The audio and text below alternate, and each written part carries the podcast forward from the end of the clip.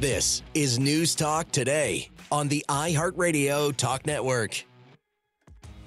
Good afternoon. I am Deb Hutton, your host for this afternoon. We're going to change things up a little bit and start right off the top with our show uh, featuring a guest who's joining us. Her name is Rachel Doerrie. She uh, was initially an analyst with the coaching staff of the Vancouver Canucks, and she has recently filed a BC Human Rights Tribunal complaint against the Vancouver Canucks. Joining us is Rachel Doerrie. Welcome to News Talk today, Rachel. Thank you. How are you? I'm doing well. More importantly, how are you doing? Uh, it's been a bit of a whirlwind, uh, mentally and emotionally exhausting, I'd say, but I guess that kind of comes uh, with the allegations I've made. So let's uh, spend a few minutes just filling our listeners in on what those allegations are, your history with the Vancouver Canucks. You were hired in what, 2018 initially? Uh, no, so I was hired uh, with a different NHL team uh, much earlier. I was hired with the Canucks uh, in January of this year, actually. So it's relatively uh, recently, I would say, once uh, there was a regime change within the Vancouver Canucks in December of last year and the man that they brought in uh, to lead the charge is the one who brought me in. And tell our listeners what exactly happened and what the nature of your uh, complaint to the Human Rights Tribunal is. Yeah, so um, I would encourage everybody to, to read the complaint because it's going to provide more detail um, than than I can in, in an interview. But essentially, um, I was dismissed um, and it was without cause, although they told me they had cause. And the reason uh, that it was was um, over a text message, but um, myself and my attorney believe that uh, there was some discrimination at play here um, because other members of the organization had done the exact same thing I have, have actually uh, done worse and, and received no punitive action. Um, and there were comments made by um, the assistant general manager to me in a private meeting that I felt uh, were discriminatory, and they caused me to have uh, some severe negative health effects. And anytime that uh, your job is causing you to lose consciousness um, or have multiple cardiac episodes, that's very dangerous and it's it's not an environment that's healthy. And so for me, um, it was important to bring this forward and and speak up about what happened because I firmly believe that there is more at play here than just an innocuous text message between friends. And and let us know what you believe that discrimination is based on, Rachel. I think it's a couple of things. I think it's compounded. Uh, it's both discrimination on the basis of sex as well as mental and physical disabilities. Um, I was open with the Canucks during the interview process in January that I had both of those issues, um, apart from being a woman in hockey, which there aren't a lot of. And I was assured that I would be given the appropriate care. Uh, I didn't ask for any uh, special treatment, even though under the BC Human Rights Code I would have been entitled to it. All I asked for was access to the team doctors, um, which is no different than any any other coach. Um, and in the nine months that I was employed there, uh, I never saw or was evaluated by the doctor until I had the first cardiac episode, at which point I was fearful for my health. And so uh, it bases that on the fact that the Canucks dismissed me for a reason that really wouldn't stand up uh, for anybody else, uh, specifically a man, and that they didn't believe I could do the job mentally based on um, some comments that were made to me. And had you experienced any of, of what you allege is the discrimination with the Canucks previously in your NHL employment history? I think being a woman is very difficult in the National Hockey League, generally speaking. Um, there have been points where, yes, I have felt targeted uh, because I am a woman. Um, I would say that my mental health has probably been the target, uh, the bigger target. um, in hockey, specifically the NHL, there's this facade of really toughness, and you have to be this big, brash kind of human being to be successful. And anybody who has any kind of uh, mental illness is, is looked down upon, and that's why there are things like hockey talks and uh, teams doing mental health awareness nights um, because there's a huge stigma around that. So for me, I would say that in all of my years working in hockey, I've definitely felt that people have, in some cases, looked down upon me because I have been open about my mental illness. And do you mind sharing the nature of your mental illness with our listeners?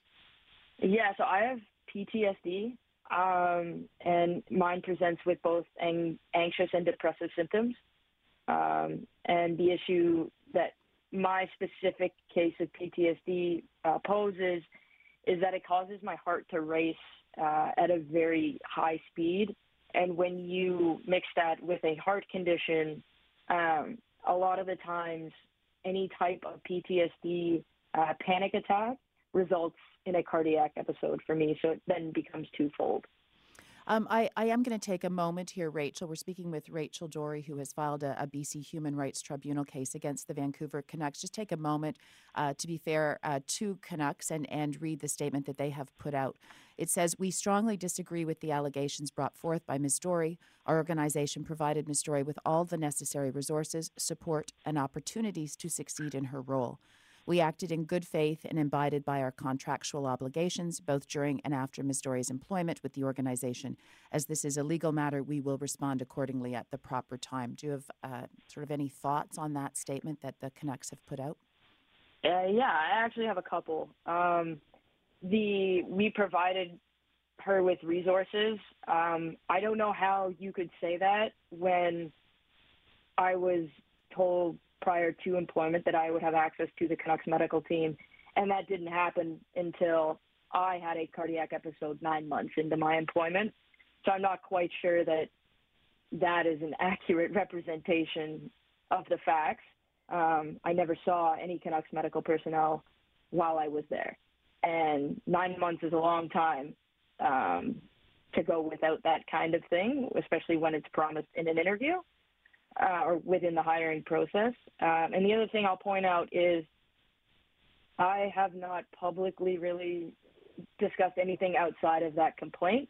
Um, and you can say a lot of things publicly that you can't say once you are under oath in front of a tribunal.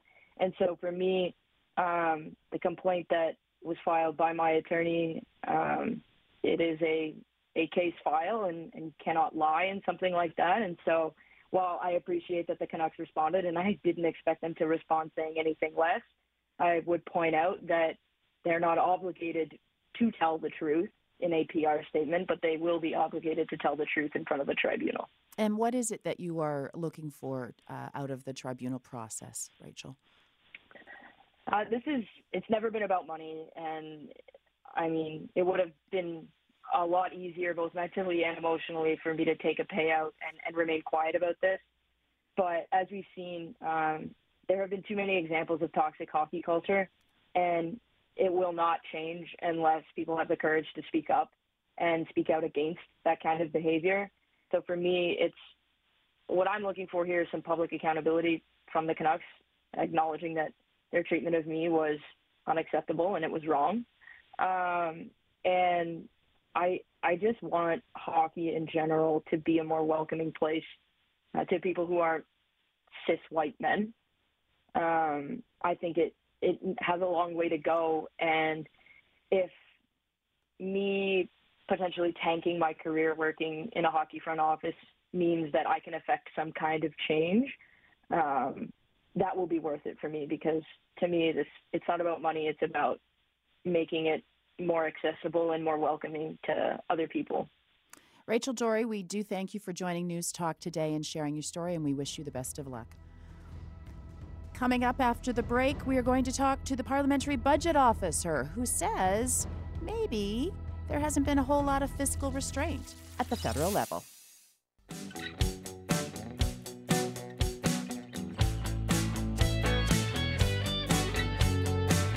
It's what's happening right now This is News Talk Today on the iHeartRadio Talk Network.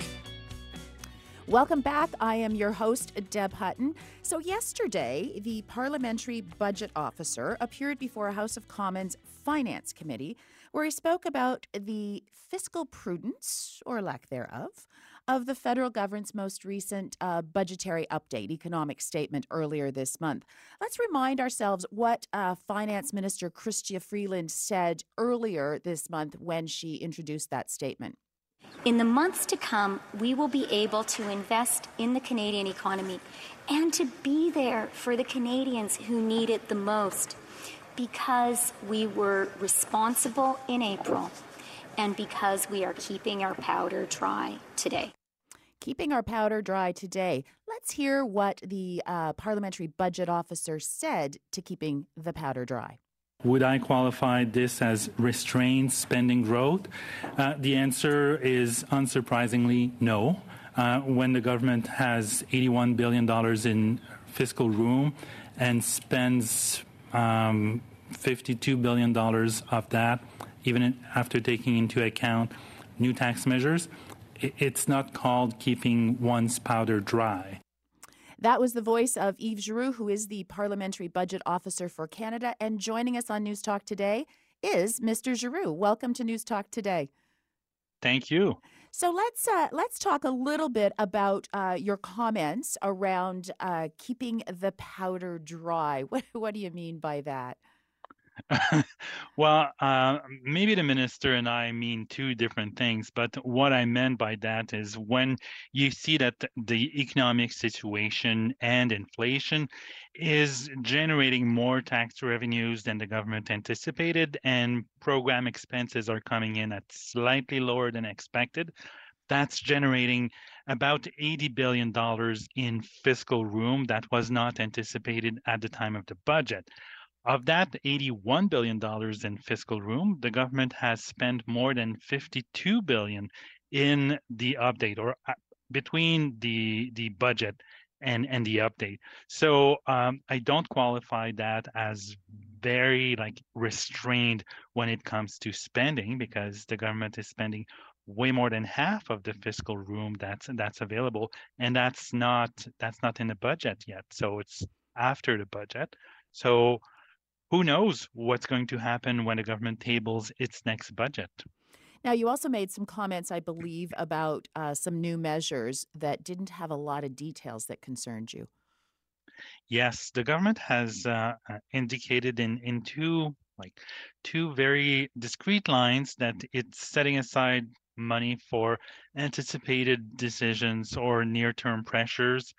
And so it's not providing a lot of detail. In fact, no detail at all. But the, the amount seems to be rather precise. It's not a round number as you'd expect. So there's decimals after after the number. So the government seems to have a pretty good idea as to the measures that it will finance through these two lines that are very vague.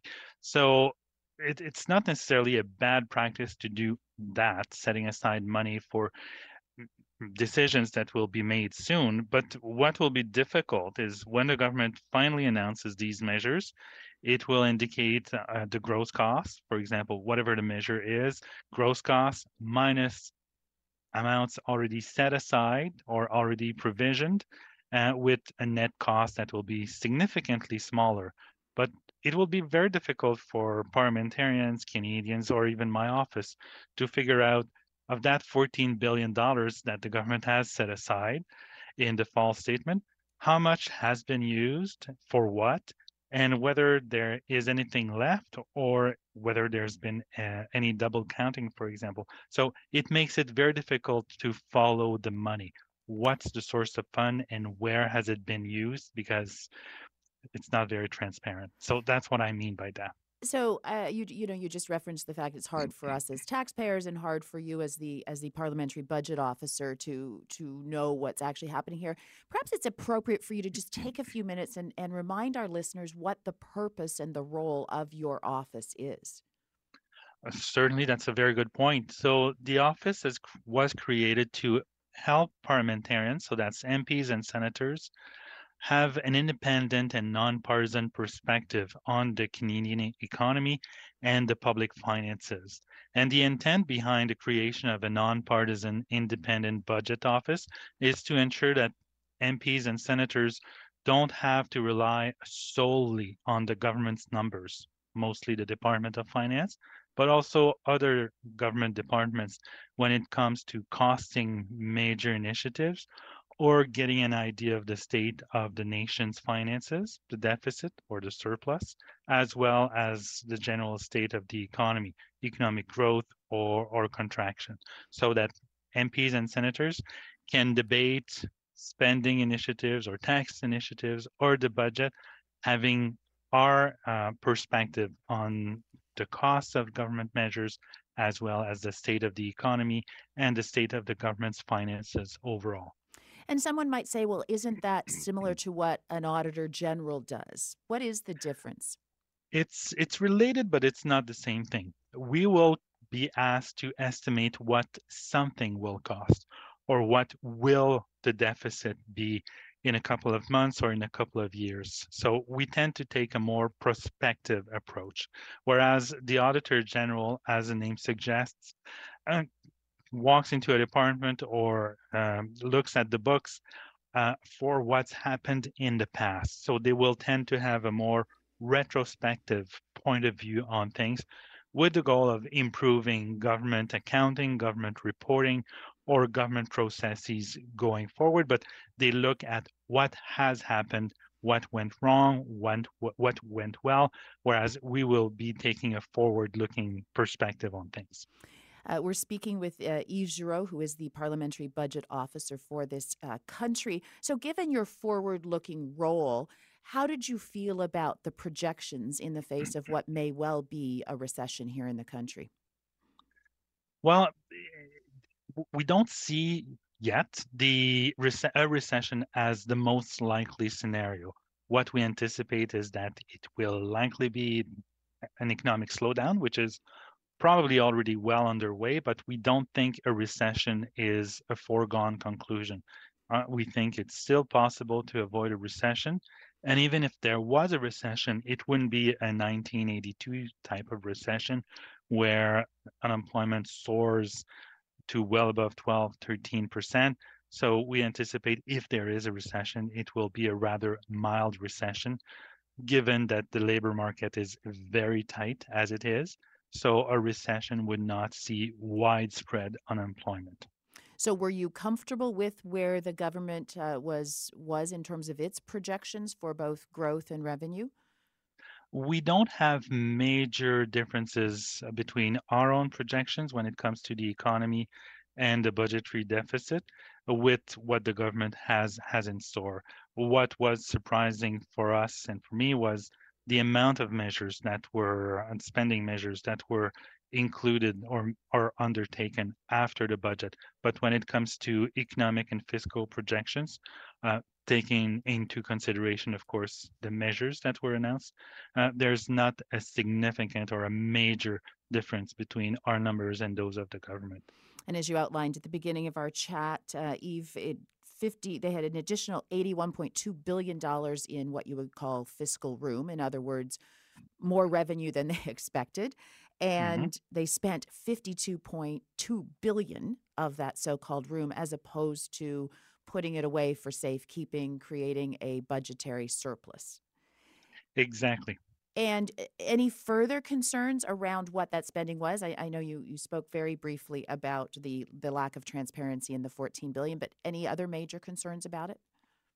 Well, if the government had not spent all or uh, the vast majority of these uh, fiscal room, um, budget deficits would be about 8.7 billion dollar lower in each of the the six years uh, in the fiscal planning horizon. So significantly lower deficits would be in the pipeline, sorry, uh, in the absence of these uh, additional spending measures that were undertaken between the budget and the fall economic statement. Yves Giroux, Parliamentary Budget Officer, we thank you for your time and the clarification on the government's fiscal statement. I'm Deb Hutton. This is News Talk Today. Stay tuned. We're going to talk DNA.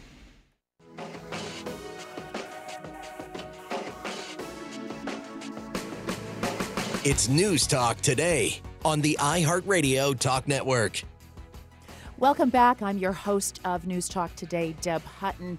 So, yesterday, police in Toronto made an arrest in a pair, not one, but two cold case homicides dating back nearly four decades. Chief James Ramer made the announcement yesterday morning. Joseph George Sutherland, 61 years of age, of Moosonee, has been charged under the 1983 Criminal Code with two counts of first degree murder for the deaths of Erin Gilmour and Susan Tice. As relieved as we are to announce this arrest, it will never bring back Aaron or Susan. Homicide Detective Steve Smith uh, went on to say that advances in technology made this these arre- this arrest in these two cases possible. We're able to use investigative genetic genealogy to narrow down a suspect family, and from there, we're able to narrow down a suspect who is obviously under arrest today. Investigators built what they called a family tree of the suspect's nearest common relatives before they served him with a warrant to test his DNA. Now, that suspect has been in Ontario for 39 years since these murders. So obviously, we're going to look into every possible connection to any possible case throughout Ontario to ensure that he isn't responsible for any other offenses. So, for people who do this sort of thing for a living, who follow genetics, who follow cold cases, this is quite an exciting time in our history. And joining us to talk about that is Nicole Novroski, who's an assistant professor and forensic geneticist at the University of Toronto Mississauga campus. Welcome to News Talk today, Nicole. Hi there. Thank you for having me. So, give us your perspective on how this all happens in the world of solving cold cases. What what is it that that investigators actually do, and where did they get the information? So, uh, investigative genetic genealogy or forensic genetic genealogy, there are a variety of terms out there now, really started a handful of years ago with the Golden State Killer case. And before that, genealogists were obviously doing investigations on their own. Um, but the, the DNA part really came to light or really came to the spotlight with the Golden State Killer case, where investigators, in theory, just took advantage of the public uh, DNA databases that are used for genetic genealogy to um, run a forensically relevant DNA sample against the DNA samples that were already uploaded into the public database. So, since that time, we've really seen this expansion in cold cases being solved, either when it comes to violent crimes like homicides and sexual assaults or, or other crimes of that nature, as well as in the missing persons or unidentified human remains arena. And so, we're seeing just an influx of cases being solved because what we have to remember is that a lot of the cases that we're seeing being solved are cases that date back to pre DNA testing. DNA testing really came online in the mid 1980s um, and then has expanded since then. And now, you know, it's become conventional or routine in our criminal justice systems around the world. But genealogy has really had its uh, big spotlight or shining light with regard to cases that had forensic evidence collected prior to our traditional typing methods. And and what what are traditional typing methods? What does that mean? Right. So uh, commonly what you'll see in the courtroom right now if a forensic lab or a forensic scientist comes to testify is a standard DNA profile that utilizes or captures short tandem repeats or STRs. And these are very specific regions in a person's um, genome that we target for human identity purposes. Now, genetic genealogy is looking pretty much at the entire human genome of an individual and really making those connections or establishing that kinship or that um, relationship between individuals based on so much more information than just those specific markers that we use in our, our regular conventional DNA testing. But I will say that genetic genealogy really is an investigative lead. So to the point of what the investigators uh, said, they utilized genealogy to really narrow down and narrow down to a potential suspect pool. And then from there, uh, issued that warrant to con- collect a DNA sample that would then be processed through our traditional methods to compare back to the forensic evidence to make that concrete determination that we would then utilize in the criminal justice system. So it points you in the right direction, sort of gives you a, a narrower scope, but then still has to move forward with a warrant. Right. Um, so every jurisdiction is going to be different. Canada, yes, we require a warrant. The United States, Europe, other places in the world may do things differently uh, in terms of how they go about getting that DNA sample. But ultimately, genetic genealogy is a, a, wonderful tool that we are utilizing to solve all of these cases, but we still have to follow our, our policies and um, the legislation in order to properly apprehend a suspect according to what laws are in place so that we are staying you know by the book and that the science innately um, is going through that rigorous process and we are ending up drawing the correct conclusions we're speaking with uh, Nicole Novroski, who's an assistant professor and for forensic geneticist at the University of Toronto Mississauga campus. So, is this really at its core all about the the sort of fun and interesting Christmas gift type things of 23andme and ancestry.ca is this is this why we are seeing much more of this happening I think that's how it all started. So when we going back to the Golden State Killer case, it was really just dependent on those individuals who had purchased those kits and uploaded them into GEDmatch or a similar public database.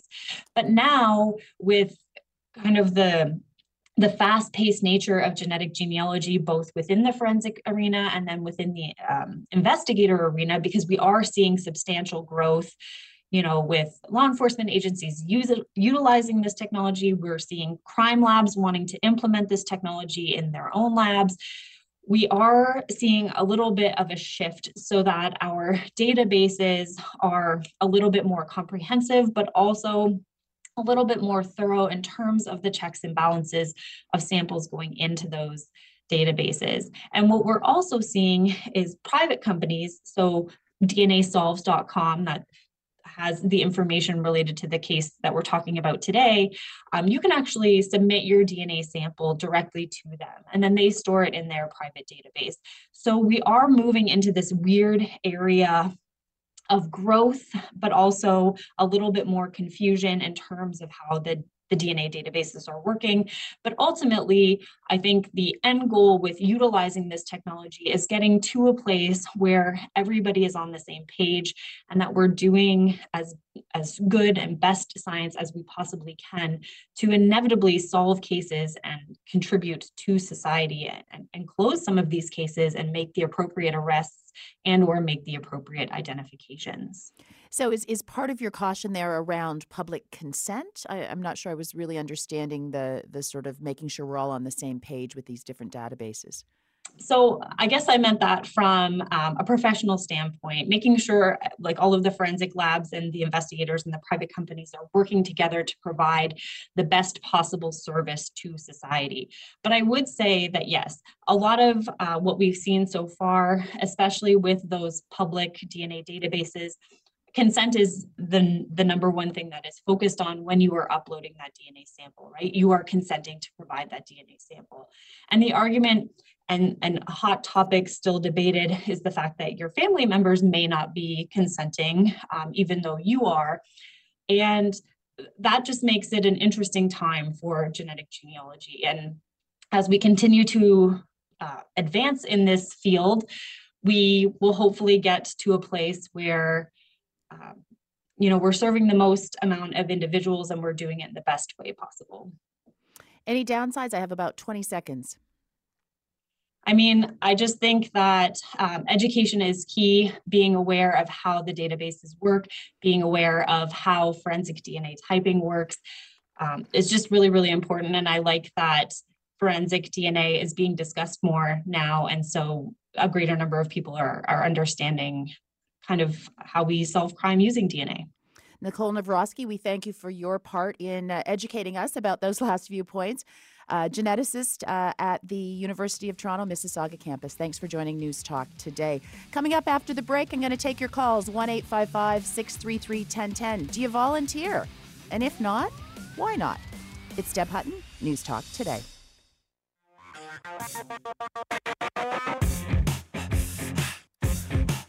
This is News Talk Today on the iHeartRadio Talk Network. Welcome back. I am your host, Deb Hutton. So, do you volunteer? Is that something that you make time for in your life? Do you encourage your kids to volunteer? And if not, why not? I want to hear from you. 1 855 633 1010. Give me a call and tell me what it is you do or don't do in the world of volunteerism. You know, today is Giving Tuesday, a day where uh, charities throughout Canada uh, make a special pitch uh, before the Christmas break, before the holidays, to actually say to folks, please give of your money. And I just wanted to talk about the giving of time today instead of just the giving of Monday money. I'll tell you, volunteerism is something that uh, was really instilled in me and my family. It uh, we never really defined why we did it. Uh, it was just something that my parents expected all of us to do. Uh, that involved the church. I taught Sunday school in high school. That involved the local community. I volunteered with uh, the Brownies group. It's something my daughter now does. She volunteers. Uh, she's she's older. She's a ranger, but she volunteers with her sister's Brownie group. And it was just in my parents' mind part of giving back to your community, part of just being a good citizen in your community.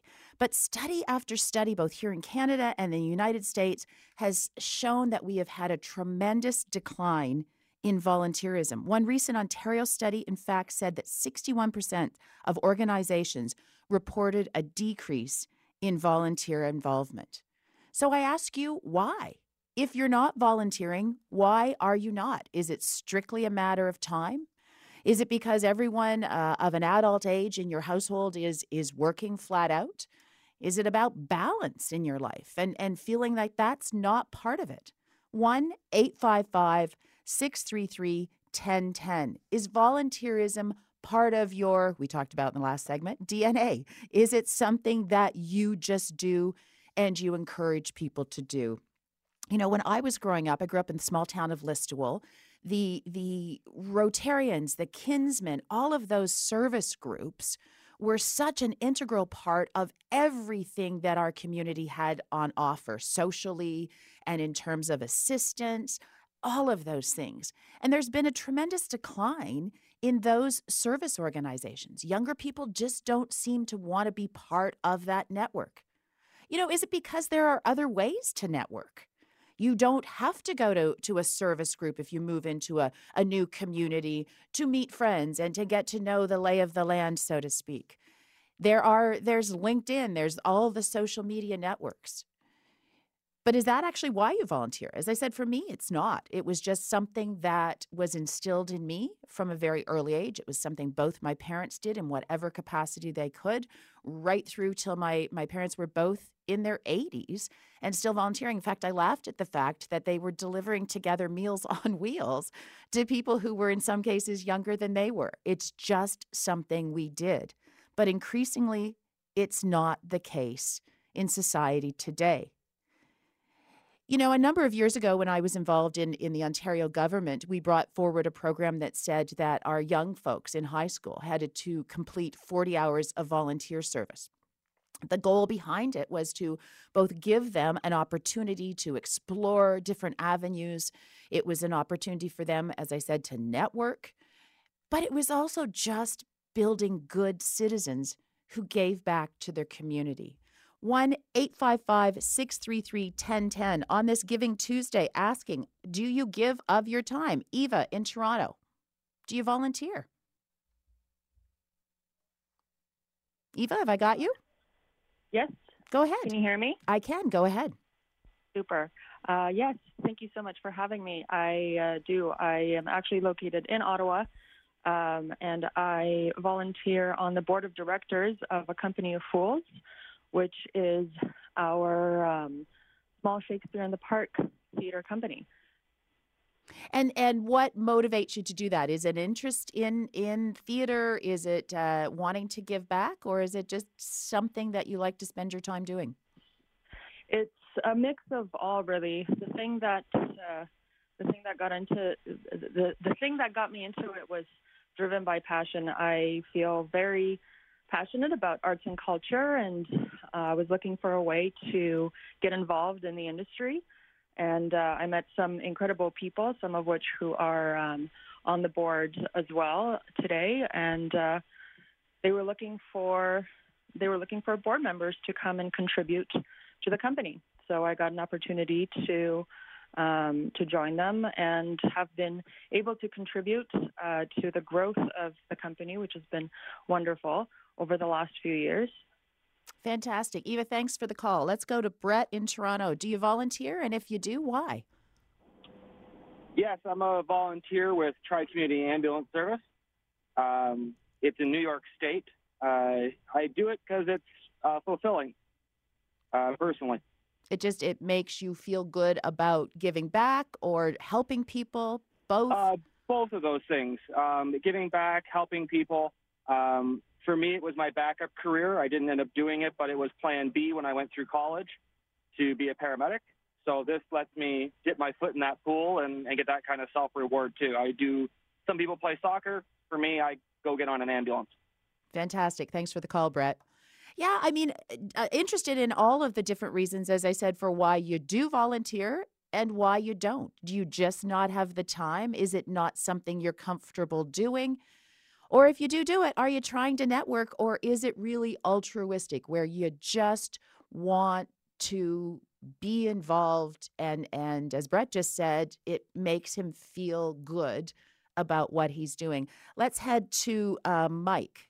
Mike, go ahead. Do you volunteer? And if so, why? Uh, yeah, I've always volunteered for stuff. I've had both positive and negative experiences.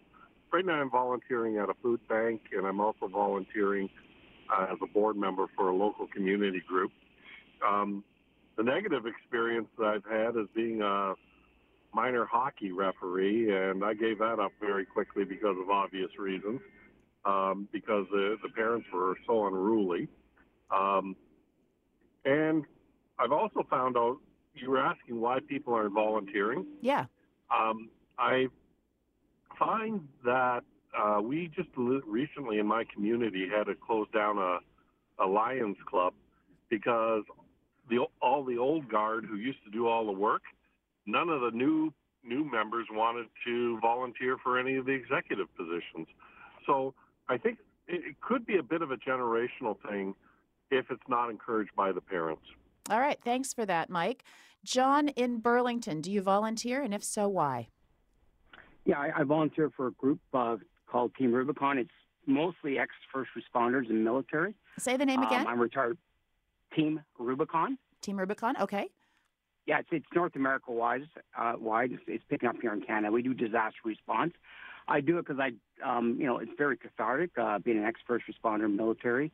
And as well, it teaches you new skills like uh, we, you know we're clearing trees, cutting with chainsaws, rehabilitation of places that have been flooded, uh, hit by hurricanes. So it's it's a great opportunity to meet people who, you know, we're we're first responders, uh, who were ex-military, and as well, it's good for people, young people coming in uh, who want those skills, who maybe join becoming a paramedic, a firefighter, uh, a police officer, and uh, you know we've uh, I just got back from Prince Edward Island doing hurricane recovery. I was down in Kentucky doing floods. Oh, amazing. Uh, I was up in Peterborough for the derecho. Uh, we've, we've been all over the place. John, thanks for the work you do and thanks for calling in. Glad to hear volunteerism is alive and well for some folks. This is News Talk today. Stay with us after the break.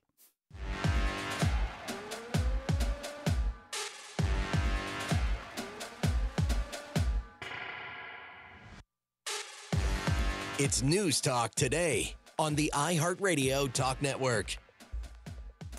Welcome back. I'm Deb Hutton, your host for News Talk today, this week, or at least a few days this week. Uh, I, I, did want to. We had a, a, wonderful episode, and I thank all the callers who who both called in and I spoke with, and those that that we didn't get a chance to talk to.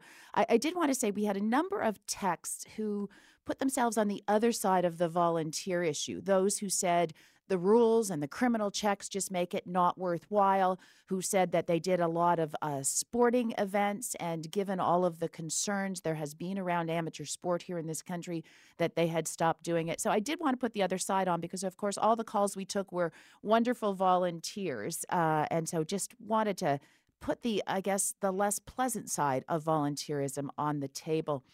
I also thought it was a time for an update on Ukraine this week. A number of things have happened. Seven countries have recently pledged, just yesterday, in fact, more aid for Ukraine, as 97% of Russian, Russian missiles have been aimed at civilian targets. We have NATO ministers gathering in Romania to drum up urgently needed support for Ukraine, including deliveries of electrical components for the war torn country's power transmission that has been uh, targeted uh, so much in, in October. In fact, let's uh, hear from the NATO Secretary General.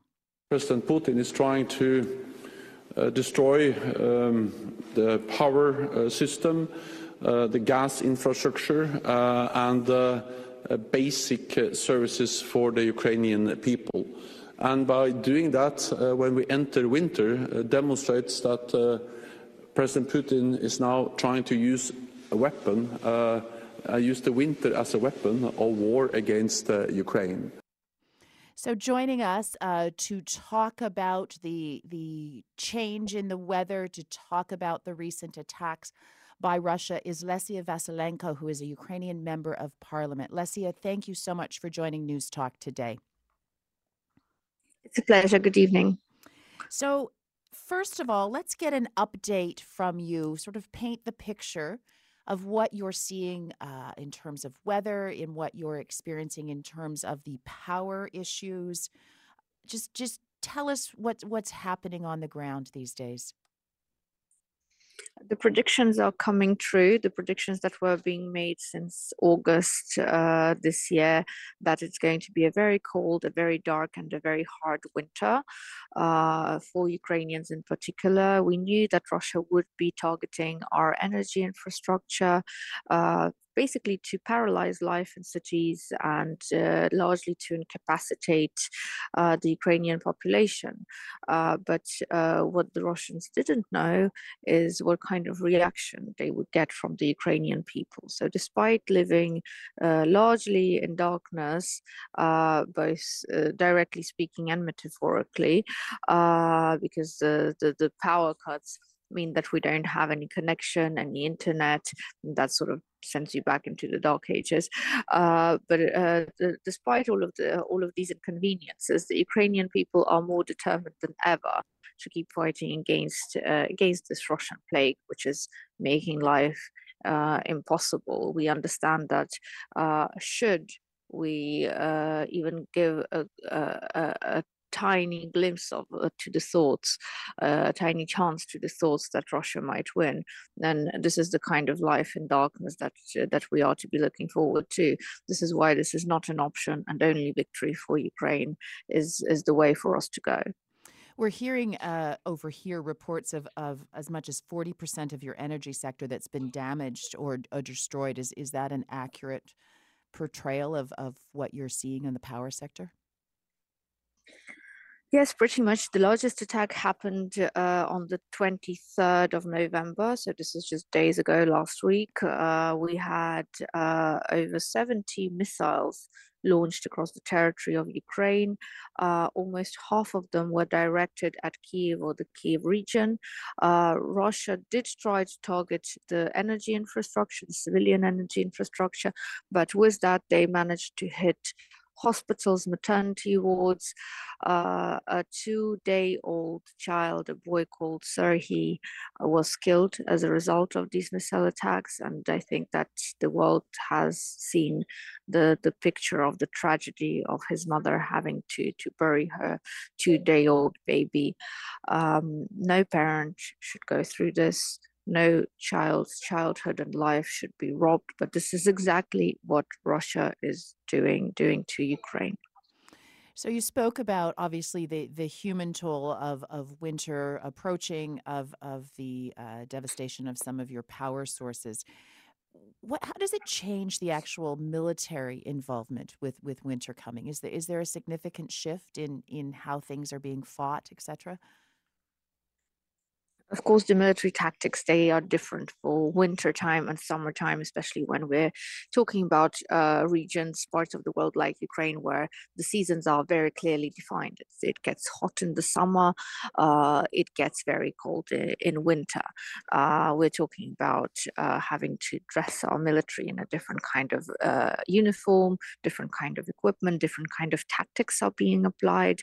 Um, we, uh, myself and my colleagues as parliamentarians, we are uh, doing our utmost efforts to summon as many weapons and equipment and ammunition for Ukraine as possible so that our military can keep fighting and can keep doing, uh, going with the counteroffensives uh, that are on the way. What we cannot allow is for this, uh, the, the, the activities on the front lines to stall. And what we cannot allow is uh, for Russians to dig themselves in the territories which they hold hostage under occupation because come springtime, uh, it will become increasingly difficult to dig them out of, the, of these places. I'm speaking with Lesia Vasylenko, who is Ukrainian member of parliament, uh, getting a, a, sense of what it is like in Ukraine on the ground today, as as winter is obviously uh, in front of us, and if, if not already there. Yesterday, you guys did have some good news. Uh, seven Baltic and Nordic, Nordic countries uh, spoke about additional support. Tell us about that a little bit. So we had uh, a, a, very good visit from uh, foreign affairs ministers from the Baltic and Nordic states. I had the honor to be addressing the Baltic uh, Parliamentary Assembly and the Nordic Council uh, earlier in September this year. Uh, and it's good that the requests and initiatives that were voiced back in September, they are coming to life now. These includes additional support on the humanitarian side. Not all of these countries have the capacity physically to provide Ukraine with, with military equipment and weapons just simply because they do not have that. Otherwise, I'm sure that these countries would have given it up. Uh, but uh, what they are doing is they are providing us with heating equipment, uh, with uh, generators, with uh, elements and components needed to repair our power lines quickly, with uh, everything, all possible kinds of items to keep people warm through the difficult winter time. This is civilians we're talking about, and also the military who are down there in the trenches, these brave men and women fighting for our freedom, our freedom of Ukraine and Ukrainians, but also the very concept of freedom uh, as we understand it globally in democratic nations. And what additional support are you looking for at this at this exact moment? Uh, the best humanitarian aid Ukraine can get is weapons, and it's the ammunition that goes to, for these weapons. Time and time again, we have called for Ukraine to have uh, sophisticated air defense systems, which would include fighter jets. We still need to close off our skies, especially over the 15 nuclear reactors which are operating in Ukraine and which can cause a severe nuclear uh, catastrophe if if hit or damaged by the Russian military. Uh, we are calling on this ammunition and these weapons and the equipment to be arriving in Ukraine at a steady speed and much faster than they are arriving now. For this, the world needs to reconsider their defense and security strategies, including the way the defense and security sector operates. Unfortunately, with Russia being Russia, an aggressor, a major aggressor state with one of the largest military capacities in the world, uh, the world needs to restructure the security framework, meaning to increase production capacities of military equipment, both to help Ukraine fight off Russia so that this aggression does not escalate beyond Ukraine's borders, but also so that the countries neighboring Ukraine are well equipped and well defended, and so that the countries helping Ukraine are well equipped and well defended and ready to counter any kind of spread of aggression from Russia or any other dictators that might be incentivized or inspired by the likes of Vladimir Putin. Lesia Vasylenko, Ukrainian member of parliament, we thank you for your time. This is News Talk today. Stay with us after the break.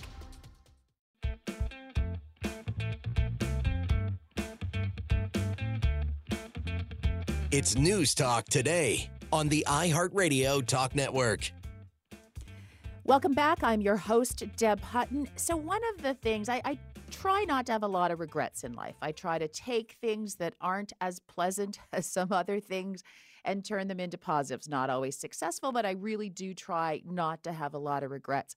But there are a couple that I have, and one of them is that I didn't take time after I finished high school or after I finished university before I started working to travel to just go and do and see everything I thought I could afford to do and see before I started work. Because once you start on that treadmill of work, it is hard to stop and say, hey, I'm going to take a year off to do A, B, or C. So it is something I wish I had done.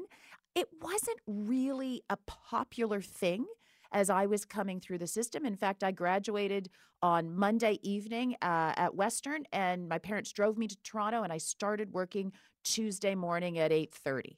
So not even a small gap in uh, my post-secondary career and my uh, adult career, I guess I'll call it. But it is gaining popularity, and in particular, it is becoming more and more popular post COVID. So, joining us to talk about that is Michelle Dittmer, who is the president and co founder of the Canadian Gap Year Association. Welcome to News Talk today, Michelle. Thanks so much, Deb. I'm excited to chat with you. So, I have to ask you because I couldn't believe there was an association called the Gap Year Association. Tell us who you are and what you do. Wonderful. I get that reaction a lot. Uh, so, we are a nonprofit organization serving Canadians coast to coast to coast, helping families decide if a gap year is the right decision.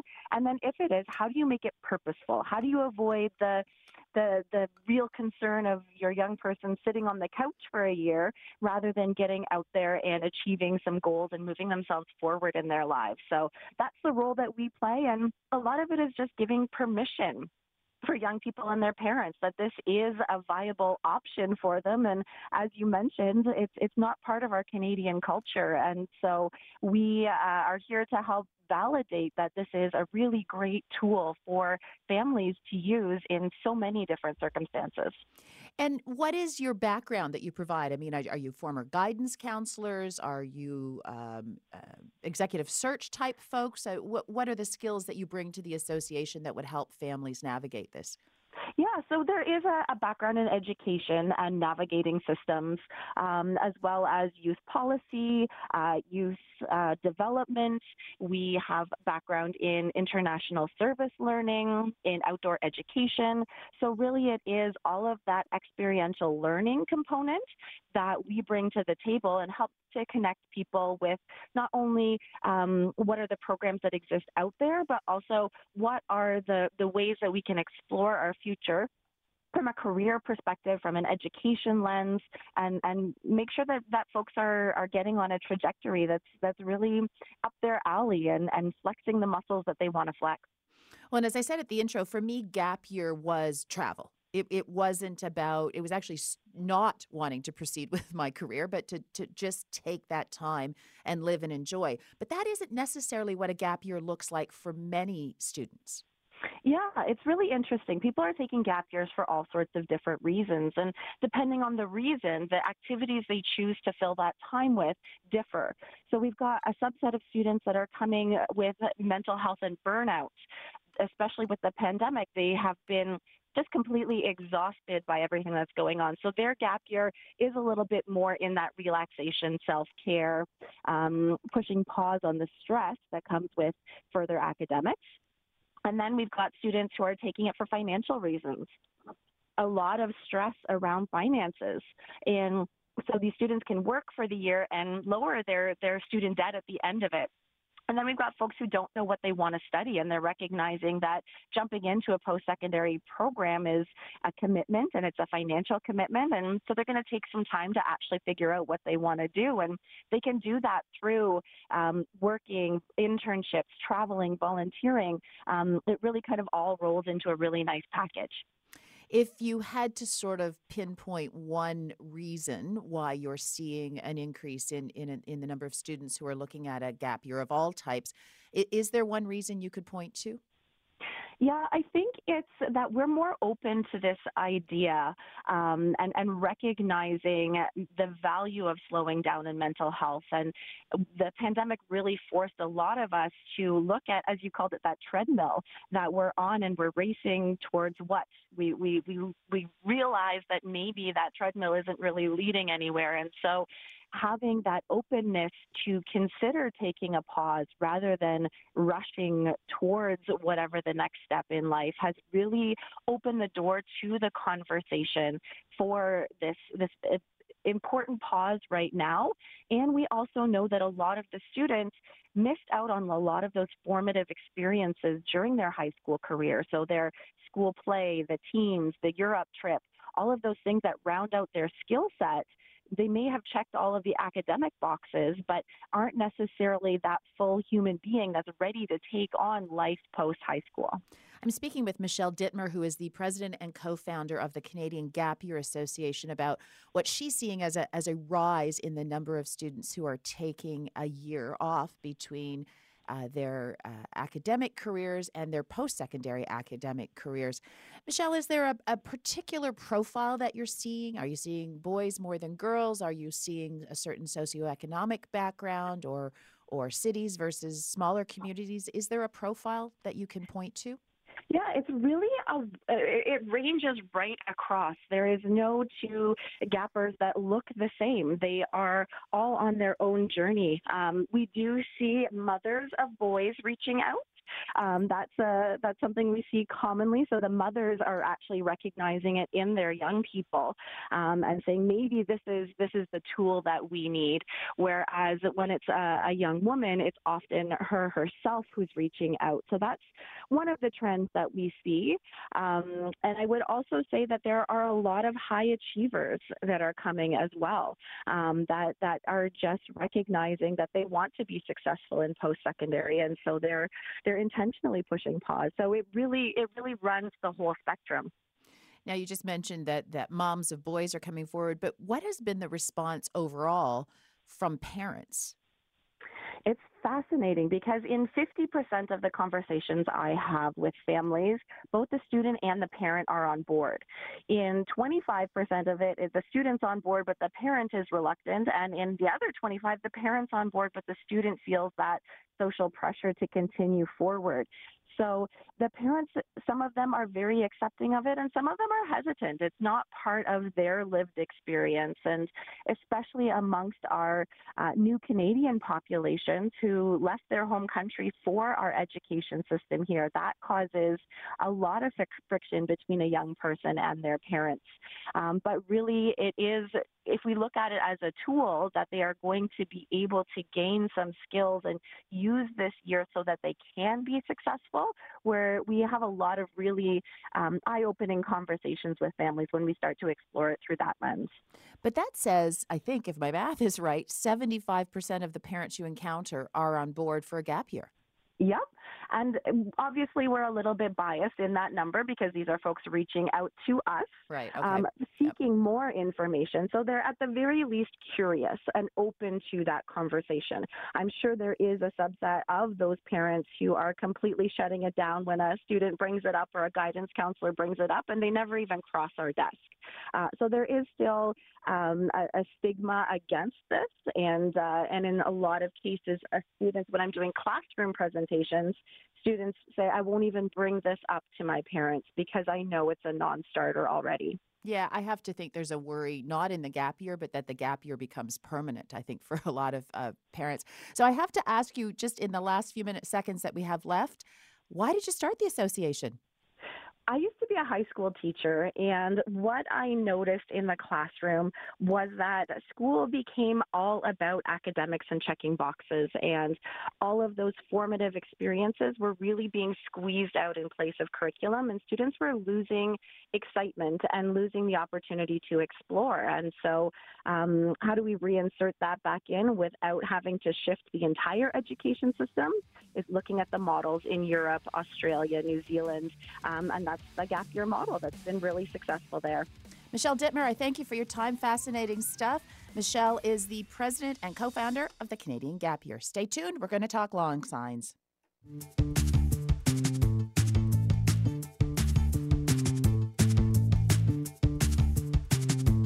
This is News Talk Today on the iHeartRadio Talk Network.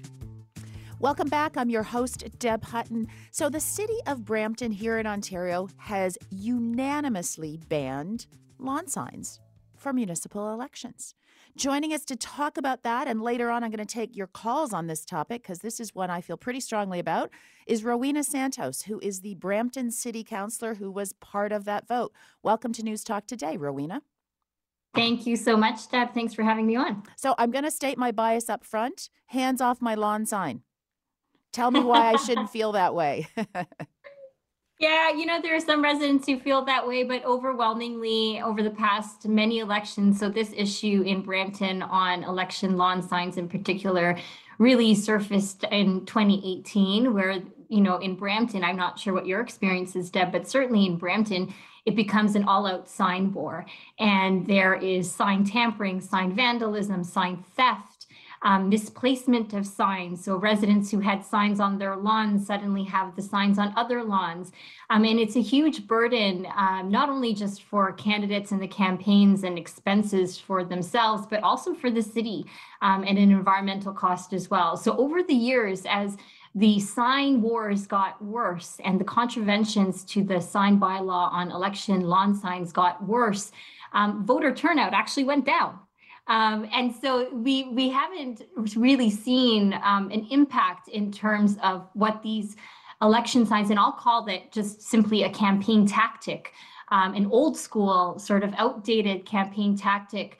Um, does in terms of elections. So that was the premise of this. We we received a report in the previous term of council, and in this early term of this council uh, decided to change that sign by law and not ban signs, not ban election signs, but actually regulate the placement of them. So, are you saying that you you have facts that lawn signs and the and the the all out sign wars, as you call it, actually contributed to lower voter turnout? No, I'm not saying that they did it, that they uh, contributed to lower voter turnout, but um, a lot of arguments from folks uh, in, in campaigns. So I used to manage campaigns for many, many years as a campaign organizer. And residents, as well as candidates, sometimes say, well, if there are no campaign signs, how do we know that there's going to be an election? So they're trying to make a comparison between voter turnout and election signs. And the evidence in the United States, as well as anecdotal evidence, as we've seen in the previous elections, is that no, as, as in Brampton in particular, as there's a proliferation of more and more signs in Brampton, um, voter turnout, it doesn't necessarily have an impact. Voter turnout in the city of Brampton has been uh, abysmal over the past uh, couple of elections, especially municipally. So I'm not saying that there are facts. Anecdotal evidence says that there is. In the United States, there are, they have done um, research studies in the U.S., not in Canada, that the lift in terms of candidate support related to campaign signs only equates to about one percent, which is nothing um, really when you're when you're looking at um, uh, a race with incumbents in it in particular. Uh, but also in terms of voter turnout, there really is no correlation between signs and whether or not that voter turnout will, will go high. But as a voter, I feel as though it's it's part of my contribution to the democratic process to say to my neighbors, I'm supporting this candidate, this councillor, this mayor, this this candidate in mm-hmm. municipal or provincial uh, or federal elections. It's part of my being involved in a small way in supporting a candidate. Yeah, and, and that is totally respected in the city of Brampton with this change in the signed bylaw. So, under um, the jurisdiction of municipalities, it is our role to enforce the size, the timing, the quantity per candidate, as well as the placement where to put that lawn sign. Um, and, and you know there are restrictions already placed um, in the in the previous signed bylaw. What we're saying is that given all of the other issues related to visual clutter, related to um, driving distractions, related to ongoing contraventions, related to you know an inundation of, of, of complaints from residents after the election that candidates are not collecting their signs. Given all of those other issues we are saying that the placement of signs will be under the control of residents at their window. And that actually avoids issues related to theft vandalism misplacement clutter um, visual driving distractions etc but still allows for you to express yourself I'm speaking with Rowena Santos, who is a Brampton councillor and who, with her colleagues, unanimously uh, chose to ban lawn signs for municipal elections in the city of Brampton. So, given the parameters that City Council already has over the placement of lawn signs, why not work within that? Why not uh, have stiffer penalties when candidates leave their lawn signs up for weeks after the election, stiffer penalties if they put it on certain public property, certain penalties around the size of the sign. And as you said, you already control the number of signs. Like it still mm-hmm. seems to me that you can fix some of the issues around vandalism and and dirty tricks in political campaigns by mm-hmm. just drilling down a little bit more in some of the regulatory framework that you already had as a city councilor. Yeah, and and I hear you on that. We tried that. We've we've tried um, different things related to that, and and the bylaw enforcement resources during the election campaign period really gets completely absorbed and preoccupied with dealing with sign complaints. And this is not just complaints related to private property, it's also public property. And it, it um, the costs associated with bylaw enforcement. So to investigate uh, and enforce one sign infraction, infraction costs the city about 120 to 130 dollars per sign. And in this municipal election alone, there was one candidate, and I won't say who it was, but I've heard there's been one candidate who's already um, gotten $25,000 worth of sign, sign fines. And so and, and, and, unfortunately, it costs the city a lot of money to deal with illegal signage on public and private property. It takes time, resources, and that money is never recoup, recuperated by the municipality. So, in provincial and federal elections, fair enough, it's a provincial federal election. The municipality is in charge of enforcing illegal sign activity, but the province and the federal government do not give us money to deal with those that increase in activity for bylaw enforcement. That's bylaw enforcement officers taken away from dealing with parking issues, from dealing with property standards issues, and only dealing with signs. And so it becomes this um, sort of back and forth in terms of what, what is the cost benefit of signs. I'll give you another example, Deb. There are already restrictions on whether or not residents can put signs up. When, when canvassing door to door in a townhouse complex within a condo townhouse complex, residents tell us all the time the condo board will not allow us to put signs on our lawn. Or if you if you live in a condo building or an apartment building, you're not allowed to put signs on your balcony for the same reasons as it relates to safety, visual clutter, etc.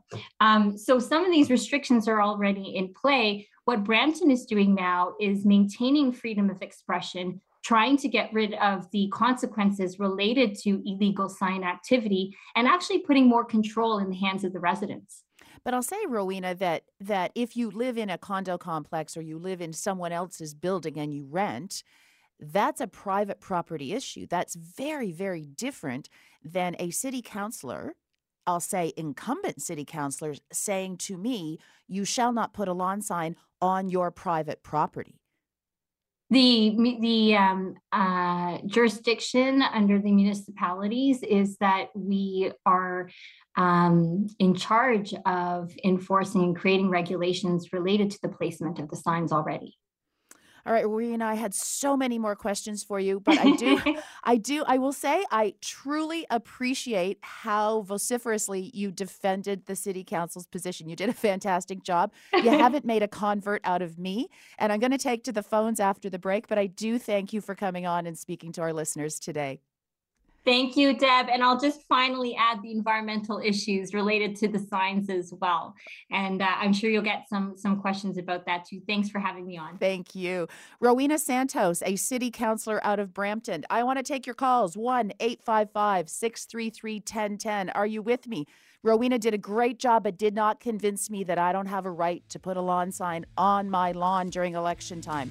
Give me a shout. Do you agree with me?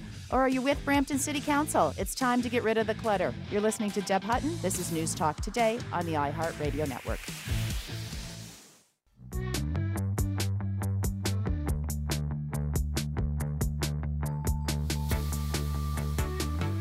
This is News Talk Today on the iHeartRadio Talk Network. It becomes an all out sign war, and there is sign tampering, sign vandalism, sign theft. Um, misplacement of signs. So, residents who had signs on their lawns suddenly have the signs on other lawns. Welcome back. That was the voice of Rowena Santos, who is a sitting Brampton councillor.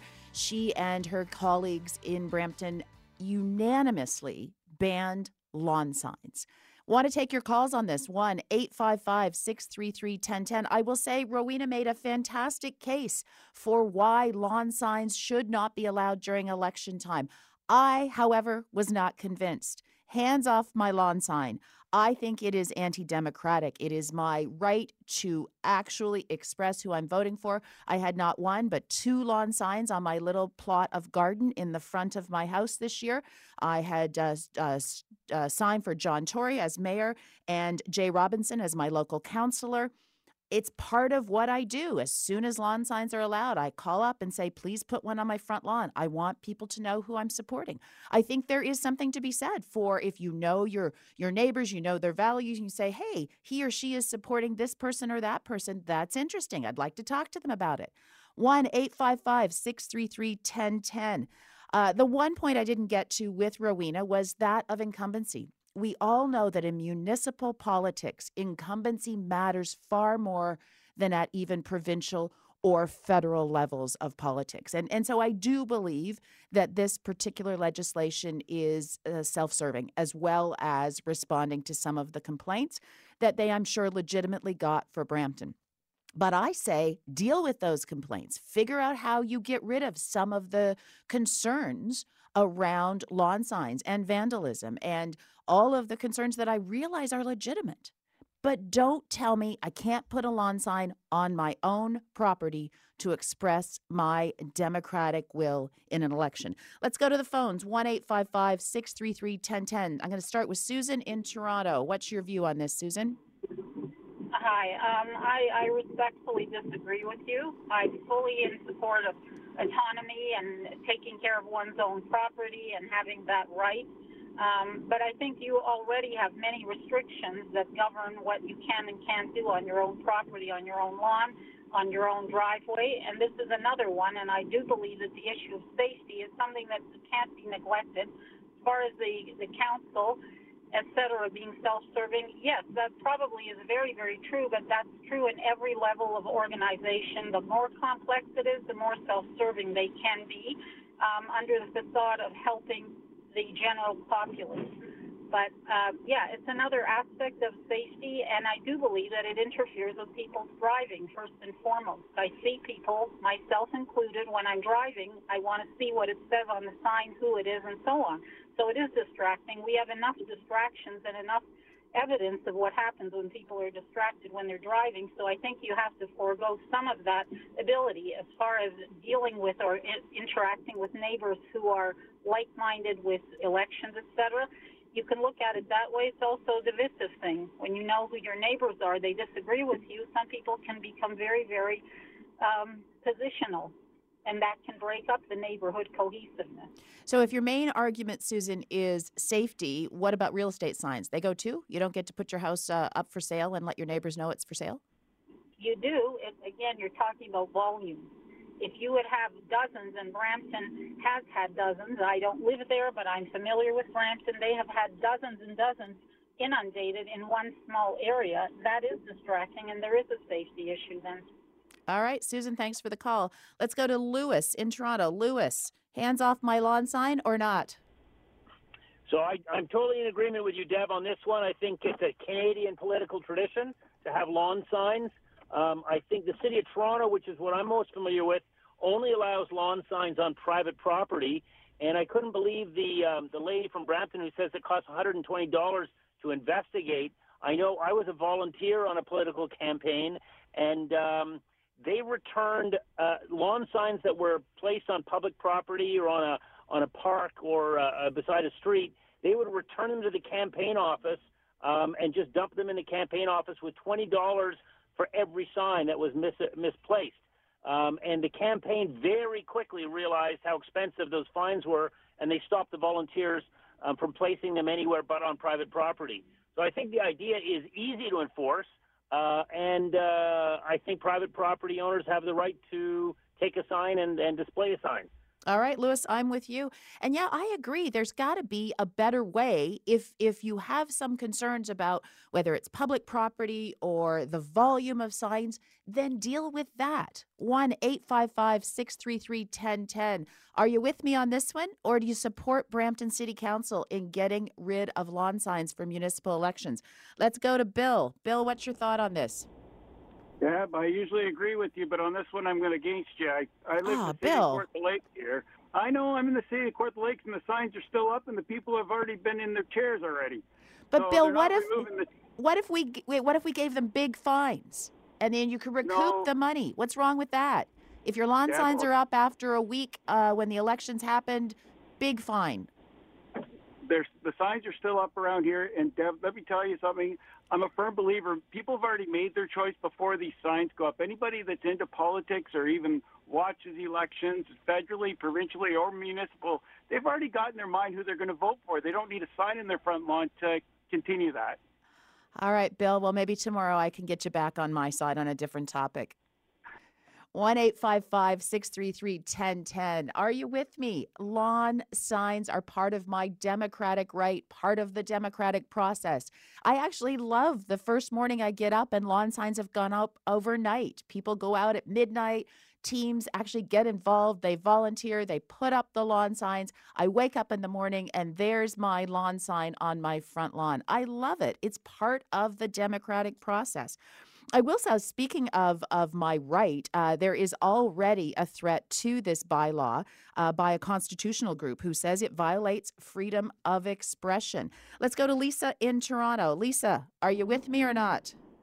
Um, I, I think the uh, impact on the environment needs to be considered. That's a that's a pretty big factor, especially since we have you know a provincial government that violates other um, concerns right now with environment, habitat, biodiversity. When you live rurally, those election signs, it's it's a lot different. They they're not exactly all recyclable, and I don't know about Brampton or other municipalities, but it's definitely something that needs to be considered and talked about. So, what about greater regulations uh, in a municipality around what your lawn signs can be made of, whether they're recyclable, whether you have to I mean, I think the case has been made that, that they're not really as beneficial as, as you know you might think. And if it's an environmental concern, that's just not to create more waste. Like, I mean, they're partly recyclable, but they're partly not. So maybe it's time to just say we don't really need them. And the bigger concern should be an environmental concern. All right, Lisa, I uh, respect your opinion. I still disagree. I am going to put my democratic right, my freedom of expression above all of the other concerns in this one. I am so sorry. the environmental concerns. I am, Lisa. I am, but thanks for the call. Uh, I'm so sorry we have so many calls and texts lined up. We are out of time, unfortunately. This has been a pleasure. I will be back tomorrow at noon. You've been listening to News Talk today. I'm Deb Hutton on the iHeart Radio Network.